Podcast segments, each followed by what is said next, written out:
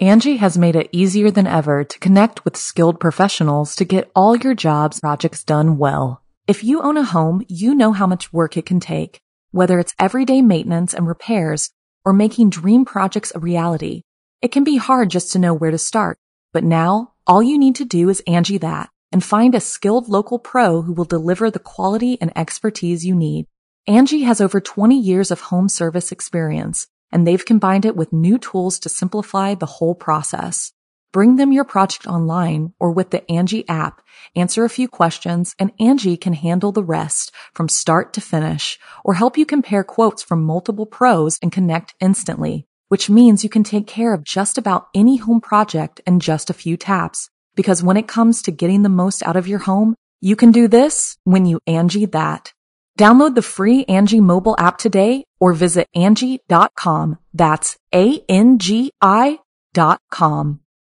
This episode is brought to you by Shopify. Whether you're selling a little or a lot, Shopify helps you do your thing, however you cha-ching. From the launch your online shop stage, all the way to the we just hit a million orders stage. No matter what stage you're in, Shopify's there to help you grow. Sign up for a $1 per month trial period at shopify.com slash special offer, all lowercase. That's shopify.com slash special offer. G'day, mates. It's Bee Buster here. And before the episode begins, I would just like to let you know that Be Scared, which is produced along with Studio 71, features scary stories from around the globe on a weekly basis that aim to fuel your nightmares with a smile. And if you enjoy the podcast, it would be great if you could hit that subscribe button and drop a review. But thanks for listening, guys. And without further ado, let's begin.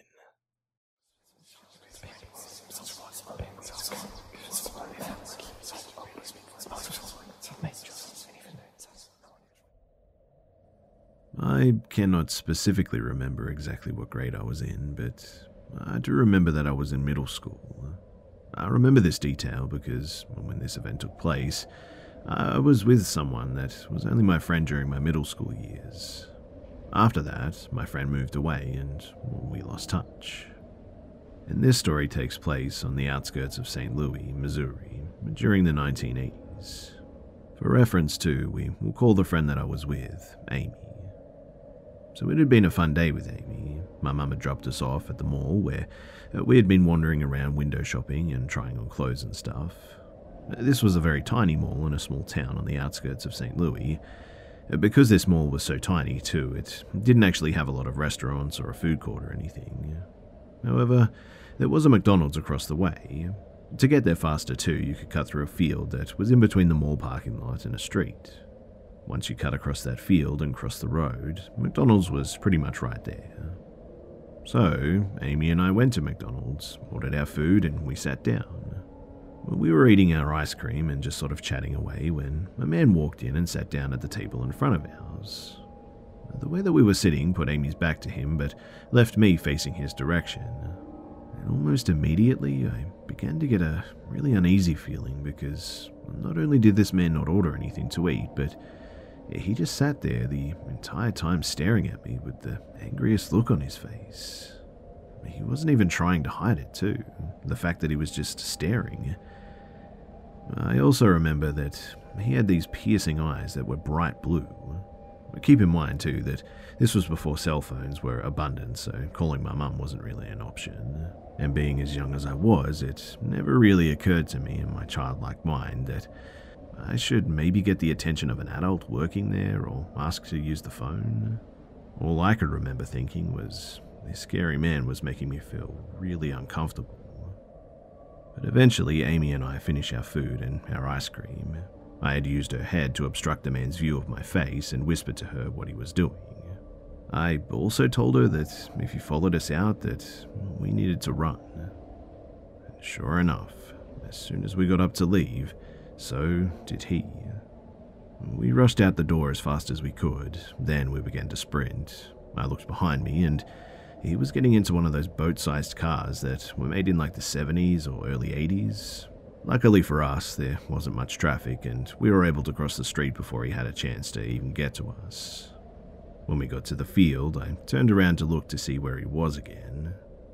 Before I go any further, too, let me note that next to the field was the street that ran horizontally. Uh, the one that we had crossed, and then to the left of the field, there was another street that ran vertically. That street intersected with the one that we had to cross, so the field was basically in the corner of these streets, if you catch my drift. The street to the left didn't run in a perfectly straight line, though. It ran in a sort of diagonal direction that would eventually take you to the mall parking lot. And this was good too, because when I had turned around again, I could see that he was actually watching to see where we were going.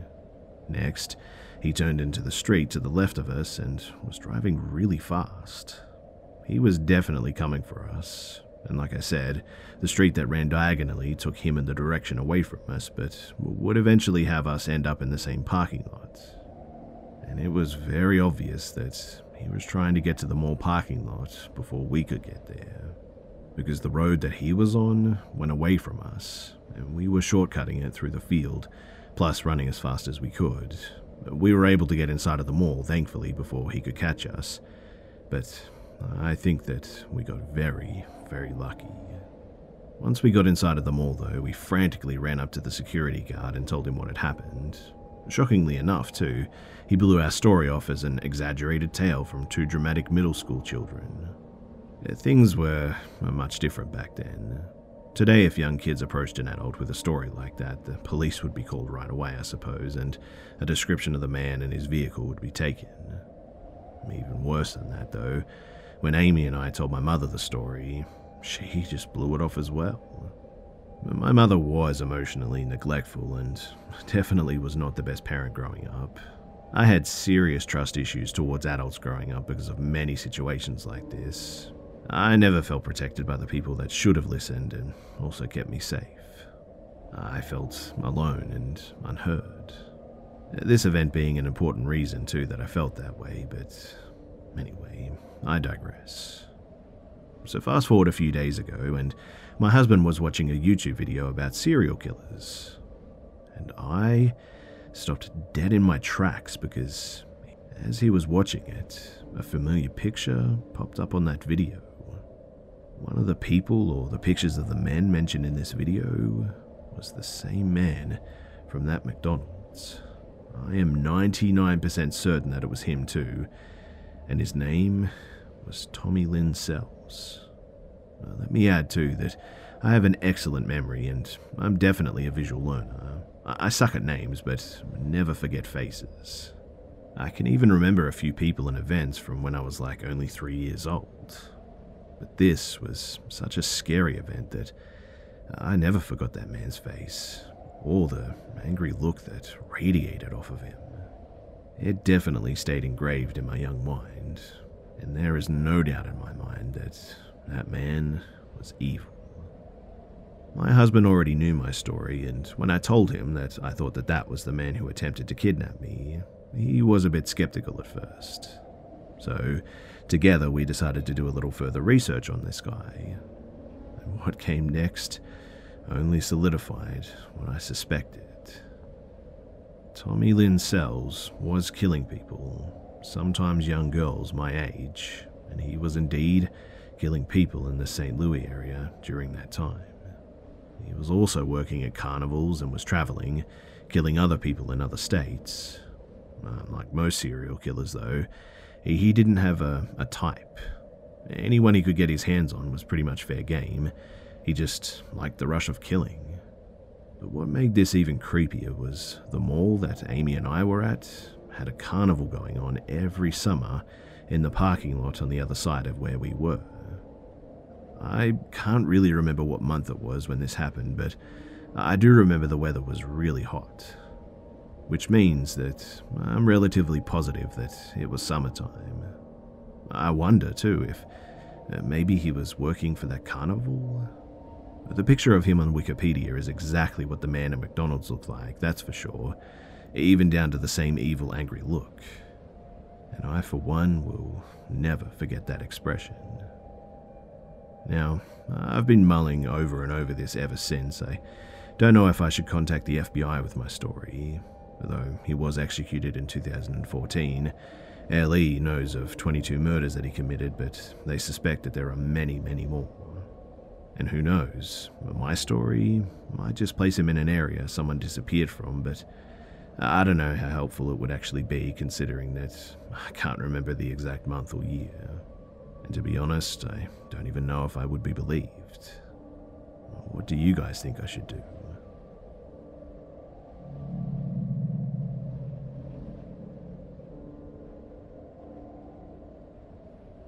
This took place 20 years ago when I was 12 years old. Almost all of the details were kept from me at the time, I think due to my age, so I didn't find out until much later what actually took place. My mother, understandably, still doesn't really like talking about any of this, as it was a really traumatic experience. It's only with hindsight that I've realized how genuinely creepy and horrific this whole situation was. Anyway, in early 2000, I had just started high school. We lived a little ways away from school, so my mother used to drop me off in the mornings and pick me up in the afternoons. On the 15th of February that year, I headed to meet my mum at the usual pickup point across the road from my school, but I was surprised to find my grandmother waiting for me there instead. My grandmother told me that my mum wasn't able to pick me up, so I went with her and we picked up my brother from his primary school. But my sisters were both away on school trips. We went back to my grandparents' house, and my nana and my grandfather sat us down to tell us that something terrible had happened that our mum's close friend, Vivian, had died the previous day. They didn't go into any details, other than that mum was obviously extremely upset. We were upset too, to be honest. I mean, Vivian was a lovely lady, and we had spent a lot of time at her house over the years. Not only because Vivian and my mum were close, but also because Vivian's husband, Andrew, was my brother's Cub Scout leader, and one of their sons was my brother's friend. At that age, though, nobody that I knew had ever really died, so it was quite difficult to process what had happened. We'd only just seen her the previous weekend, in fact. From my perspective as a naive 12 year old, the following days passed mostly without incident, apart from my mother's obvious sadness. In hindsight, there was also an air of disquiet around her, but I didn't really clock it at the time. Around two weeks after Vivian's death, I was at home with my mother and my brother while my stepfather, a barrister, was out for dinner with a client. It was early evening, maybe like 7 pm, and I believe my older sister was at her boyfriend's house while my younger sister was at basketball practice. Our house has a large open plan L shaped room which encompassed the kitchen, living room, and the dining room areas. My brother was playing in his bedroom while I was sitting on the couch just watching TV in the living room area with my mum. From that vantage point, too, I had a clear view of the front door, but the security light on our front porch flickered on, and there was a knock at my door. My mother got up to answer it, and as she opened the door, she took a step backwards and visibly stiffened.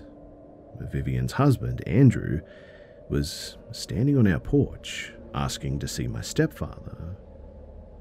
I remember my mum explaining that my stepdad wasn't available to talk at the moment, and that if Andrew needed to speak to him, then it would be better to leave a message. Andrew clearly realized that my stepdad wasn't home and insisted on waiting for him. My mum repeated that it would be better to call another time, but he easily sidestepped her into the house and strode straight into the living room area. I can still picture my mother's forced cheeriness and frozen smile as he sat down on the couch opposite mine and asked for a cup of tea while he waited. Mum, still with that strange smile plastered on her face, asked me to make tea while she told V's husband that she called to find out what time my stepdad would be home. I made tea for all three of us and I sat back down on the couch, making awkward small talk with him while my mum repeatedly dialed my stepdad's mobile number, but he wasn't answering. Andrew was talking to me, but I remember thinking that it was rude that he didn't seem to be paying any attention to what I was saying. His eyes were constantly flickering over to my mum, who was standing at the phone in the kitchen area around five meters away from us. The whole thing just felt very weird to me at the time. But she eventually got through to my stepdad and, still smiling, said something along the lines of, Oh, darling, Andrew is here. Yes, here, in the living room. Yes, yes. He said that he's waiting for you. You won't be long, will you?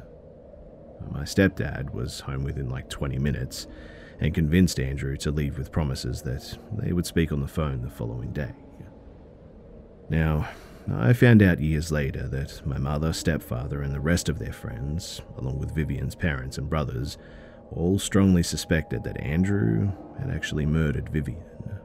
My siblings and I didn't attend the funeral. My mum felt that we were too young, I think anyway, but I later discovered that a police presence was needed at Vivian's funeral, which Andrew attended, because Vivian's brothers were so angry that there were concerns that they may assault Andrew as they were convinced that he had actually murdered her. Uh, that's how intensely people suspected him. Obviously, my mum was utterly terrified when he showed up at our door that night, but had been desperately trying to both not to antagonize him nor to frighten me. It had actually transpired that he had been interviewed by the police earlier that day, and it was clear that they were building a case against him. He wanted legal advice and potential representation from my stepfather, who in the end refused. Now, according to my mom, Vivian and Andrew had been having marital problems for a long time, and Vivian had confided in my mum and others that she had felt increasingly uncomfortable around him and that his temper could be frightening for both her and their children. They were already sleeping in separate bedrooms, but he didn't seem to be accepting that the marriage was all but over. The previous weekend, she had told my mum and others that she was planning to officially leave him, and that she was going to be making it clear to him that it was over too. She was bludgeoned to death with a steel rod in her bedroom, on Valentine's Day when she returned home from dropping her boys off at school, having supposedly interrupted a burglary. Though the police immediately realized that it was obviously staged. Uh, the contents of drawers from the bedside tables and the chest of drawers had been emptied out in piles onto the floor, but there was no indication that these piles had been sifted through. Uh, there were no signs of forced entry, and nothing was stolen. My mum, and others for that matter, believed that she had potentially rejected some form of romantic gesture and he'd snapped. However, there was blood on the piles of drawer contents, but no blood on the floor underneath, which suggests that the burglary may have been staged before she even returned home that morning. Andrew tried to cover up his crime by deliberately driving to a series of shops and obtaining receipts for small purchases and making inquiries with cashiers to build an alibi. He also originally claimed that he had visited a large shopping mall on the day of the murder and walked around there for quite some time. But two weeks later, presumably when he realized that the police could check CCTV and find that he wasn't there, he changed his story and said that He'd actually been at a very popular local nature reserve walking and reading a book. Conveniently, there is no CCTV in any part of that particular nature reserve, including the car park. But he was not seen by any other walkers in the area that day. He had actually come to our house that evening after admitting earlier that day that he had initially lied about his whereabouts to the police. And he was arrested soon after. Andrew has never admitted to the murder, but was found guilty on circumstantial evidence. He was sentenced to 21 years with a minimum term of 16 years, meaning that he may already be out on parole. I can't find any information about that online, however, and I don't want to ask my mum about it, as I don't want to drag up awful memories for her. Oh, and um, a few years later, Andrew also went through a phase of writing letters to my younger brother, who would have been around 11 or 12 years old at that stage, from prison, protesting his innocence. And that gives me the creeps.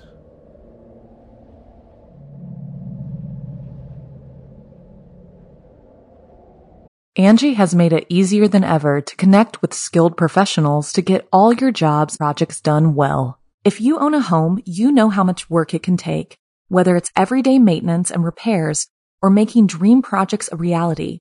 It can be hard just to know where to start, but now all you need to do is Angi that and find a skilled local pro who will deliver the quality and expertise you need. Angi has over 20 years of home service experience and they've combined it with new tools to simplify the whole process. Bring them your project online or with the Angi app, answer a few questions and Angi can handle the rest from start to finish or help you compare quotes from multiple pros and connect instantly, which means you can take care of just about any home project in just a few taps. Because when it comes to getting the most out of your home, you can do this when you Angi that. Download the free Angi mobile app today or visit Angi.com. That's A-N-G-I dot com. Hey, it's Kaley Cuoco for Priceline. Ready to go to your happy place for a happy price? Well, why didn't you say so? Just download the Priceline app right now and save up to 60% on hotels. So whether it's Cousin Kevin's Kazoo concert in Kansas City, go Kevin, or Becky's Bachelorette Bash in Bermuda, you never have to miss a trip ever again. So download the Priceline app today. Your savings are waiting Go to your happy place for a happy price. Go to your happy price, Priceline. So I just graduated from boot camp. While I was there, some strange things happened that me and some other recruits could not explain. And, well, I've come here to look for some answers. So, here's the story. When you're in boot camp, you have to stand watch occasionally for like a few hours. I was usually put on watch at night. Me and my partner usually stood watch from midnight to around 2 a.m. My job was usually roving security, which is basically the person who patrols a set area and takes temperatures, readings, and whatnot, and looks for suspicious activity and stuff like that. Usually, the most serious things I dealt with were other recruits messing around in the bathrooms and telling them to go back to their bunks. One night, around two in the morning, I was making my rounds and thought that I heard talking coming from the bathroom. I went inside and heard whispering coming from the showers, so I walked towards them, and what I saw was just weird. I saw a young man around 17 or 20 years old, hunched over, facing away from me in the darkest corner of the shower area. I walked towards him and said, Hey man, I need you to get back to your bunk. And as I was approaching him, I swear to you that he just vanished into thin air in the blink of an eye. I remember feeling a, a pure shock and confusion. When I walked out, the other guy on watch asked me why I was so pale, and I told him what happened. I told him exactly what I had seen, and he said it was most likely a result of me being tired from all the stress of boot camp and the lack of sleep, too. And to be honest, I agreed with him because I figured, why would a ghost haunt a shower at a boot camp of all places? And I was pretty tired that night as well. The next night, I didn't have to watch, but the recruit who had my usual shift reported seeing a shadow in the showers and some weird whispering noises while there was nobody there again. I talked to him too and told him what I had seen and that it was most likely our minds playing tricks on us because we're all tired. He agreed, and we decided that we should just ignore it. That was until I started seeing things outside the showers. I had a slightly earlier watch that night, and I was patrolling the bunks, just checking on recruits who were sick, as I'm supposed to. I was walking past some empty bunks and saw some movement in the corner of my eye. I figured it was some recruit messing around, so I go to tell them to get back into bed, but as I approach the empty bunks, I see some kind of a shadowy figure that didn't look humanoid at all. It was just like a black blob moving around. When I investigated it, it just vanished. The area that it was in was extremely cold, too, compared to the rest of the room. I just walked away as there was nothing to do there and figured that the staff must have cranked the air conditioning on and I was just tired making stuff up again. Mind you, too, I saw this one out of the corner of my eye all throughout boot camp while on the early morning watch. Now, the last story from me was from when I was tasked with taking temperatures throughout the whole building. My job was to go to each division's compartment and ask for their room temperature. I had just taken all but two other divisions' temperatures and was looking for the last two. As I walked past some empty rooms, I could have sworn that I saw movement inside. So I figured maybe I missed a room and I went back to look inside their window. The room was just being used as storage, I think, and was pitch black except for the light from outside. All I could see were some boxes and empty bunks, but out of the corner of my eye, I saw a person standing in the edge of the light facing me. I saw this too, and I decided at this point that I was just going to go look elsewhere for the last two rooms, which I found a few minutes later. However, as I was returning to turn in my readings, I noticed in the hallway a shadowy arm or limb being outstretched and coming back behind a doorway. And when I passed there, there was nothing. But the area that I was in was super cold again, In the room, it was just a closed janitorial closet. Also, the other recruit I previously mentioned spoke about seeing somebody dancing in the showers at night, but there being nothing when he investigated. He also said that one night he passed by the showers and saw someone peek out and disappear behind the wall. There was nobody there when he investigated, but he noted the area was really cold as well. Now, I know I'm going to get called a liar by some people and maybe an attention seeker and all that, but I know in myself that all of what I've said is true. I'm not in this for any sort of clout, nor do I seek to make the military look bad. I'm simply trying to find out what this all is, and what that recruit may have been dealing with too. Also, I cannot disclose as much information as I would like to because I could get in trouble with the chain of command and stuff, but if you have any ideas of what this all might be, and thank you in advance.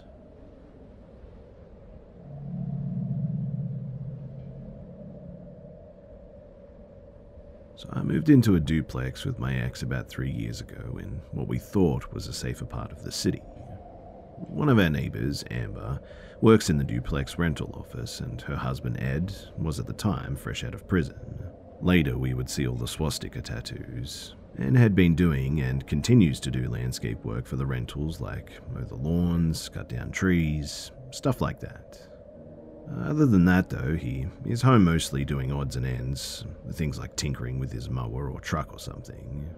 But they both are super nice people, very kind and loving towards others, and always offer to help out.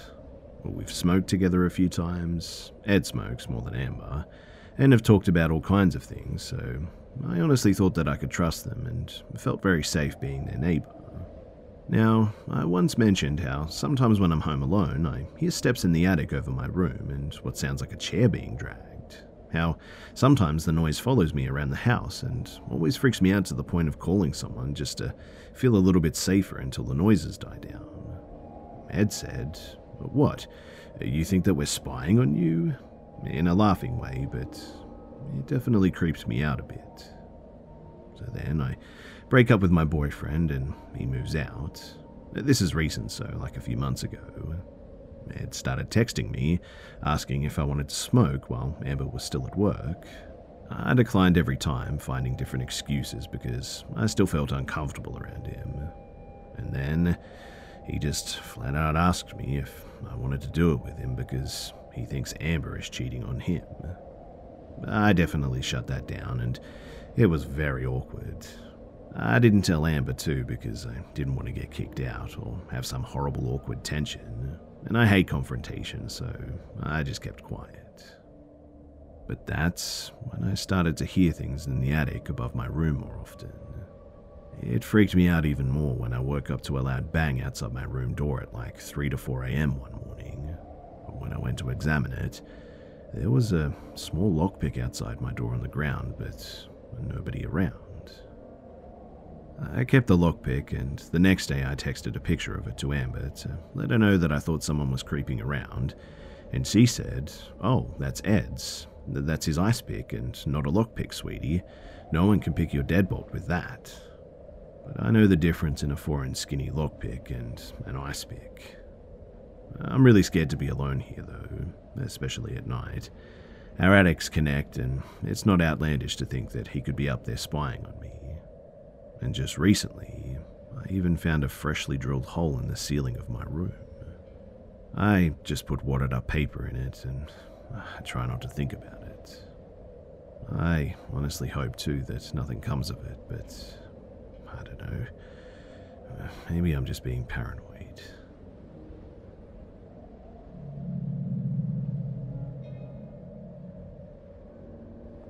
So, me and my friend and my girlfriend were staying on top of a small mountain in a yurt in North Carolina for three days. The yurt was one large cylindrical room with two futons and a kitchen table. Two doors enter the yurt off of a porch that circled one half of the building. The first door was to the north and the second door to the west. The second door was closer to the futons, and the main entrance was on the north from the futons. So, the first night we made dinner and we fell asleep after like our nine hour drive, and nothing out of the ordinary happened. We went out hiking in the morning and we had a full day, lots of fun. We came back and I made a dinner and we just pretty much passed out. But that night my girlfriend woke up and had an extreme and sudden notion that the doors needed to be locked. So she got up and locked the door and went back to sleep. She claims too that she woke up again in a sort of sleepy daze to what looked like a black silhouette sitting at the dinner table next to the bed. She just shook it off though as a dream or maybe a sleepy hallucination, and she just went back to sleep. We went out again on our third day hiking and returned at about sundown. I actually wanted to take a time lapse of the sun retreating over the mountains, so I ran up to the top of a little hill to set up a time lapse aimed down at the yurt. And as I was doing this, my girlfriend and my other friend were exploring a trail that led back into the woods of the mountain. We all went back in and I left the camera shooting. I made dinner and we ate, and after I went up to the top of the hill alone to retrieve my camera, this is where things started for me. So I took a quick leak by my tripod, and as soon as I finished, this wave of what I can only really explain as energy enveloped me. I all of a sudden had this image in my mind of something behind me in the woods slowly approaching me, like a wall of fog or something. In my mind, I kept having this image of a strange white figure that could have been like a humanoid tree kneeling by the ground and standing up, then sitting, only to repeat the action multiple times. I know that this sounds weird and it was all just in my head, but it was like I could pinpoint where the idea was. A little freaked out, I grabbed my stuff and I just went in for the night. We all fell asleep pretty quickly, and in the middle of the night, I awake to a huge bang on wood that sounded like the north doors were being hit. I was really tired and looked around, and neither my girlfriend or my friend on the futon five feet away were awake. So I just sort of look around for a bit, shrug it off, and eventually fall back to sleep. I continue to have dreams as if my vision was just floating inside the yurt, slowly panning along the inner wall looking outside of the windows for hours. Like I was standing inside of the yurt walking around, but I had no body and there was no sound of me walking. And then I awake again to a huge bang at the other door just six feet away from the futon. Since my body is oriented towards it, I open my eyes quickly and I was immediately fixated at the door, which had a full glass window with a shade. I watched intently too, looking to see someone or anything, but there was nothing. In my head, I remember saying, This is messed up, and I shut my eyes and I went back to bed. Hours pass, and I wake a third time. This time I was on my side and didn't open my eyes, though. But to my horror, I can hear a, a voice just outside. It was a sort of inflection more than words, though. It spoke in a way like a person speaking to another, though. I had this notion that there were two of whatever it was. I was obviously petrified, and I looked real quick to see the clock at 5:30 a.m. I once again said this is messed up to myself, and eventually I just laid there and fell back to sleep. Eventually, when we woke up, I went over to talk to my friend, and I said to them that I don't want to alarm you, but I was hearing some really messed up stuff last night. And both my friend and my girlfriend said that they had also awoken to the huge bangs.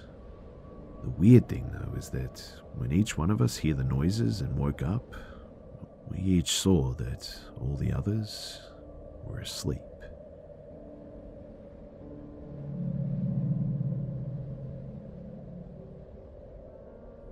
So I was watching 411 Hunters and was intrigued by a story in Ohio. I was watching the original documentary, and during the original, there's a scene where there's a camp and an infinite symbol which reminded me of a childhood incident. So I was young, somewhere between 8 to 12 maybe, growing up in an area that's rural on the fringes of one of the cities. My cousin and I were outside playing with balsa wood gliders outside the front of the house, and my mother was in the basement doing the laundry. We had a robin's egg sky that summer day without a cloud in it, around 1 pm. We were just having some fun throwing the gliders and chasing them and stuff, and eventually one of the gliders flew into the gutter located on the front of the house. It was no big deal. The house had a TV antenna attached to the house right next to the gutter, and we had been up on the roof many times before. So I started up the antenna, and my cousin had started climbing right behind me when all of a sudden the whole world just went completely white. All I could see was white, and the TV antenna kind of disappeared in my hands. And it didn't feel like looking at a flashlight or anything. It felt like more like looking at a whiteboard, only this whiteboard was everywhere. I know I turned my head over my right shoulder to look at the source of the whiteout, and the source of the whiteness was sort of shaped like an infinite symbol made of tubing, and I could see different hues of blues and whites there. And then, all of a sudden, just as quickly as it came, it was gone. I then looked at my cousin, who was looking up at me. This strange calmness had flowed into us, and he just climbed down. I don't think we said much, if anything, to each other after that.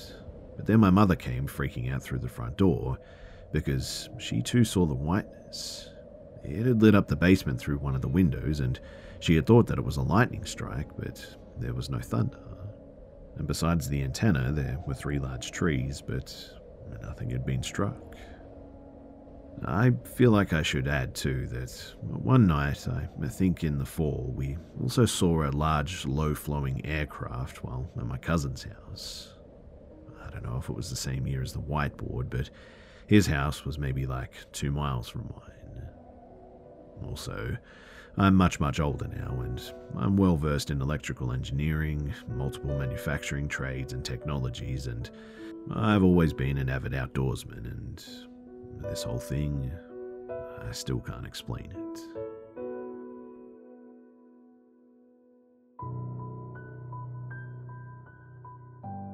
G'day, mates, it's B Buster here.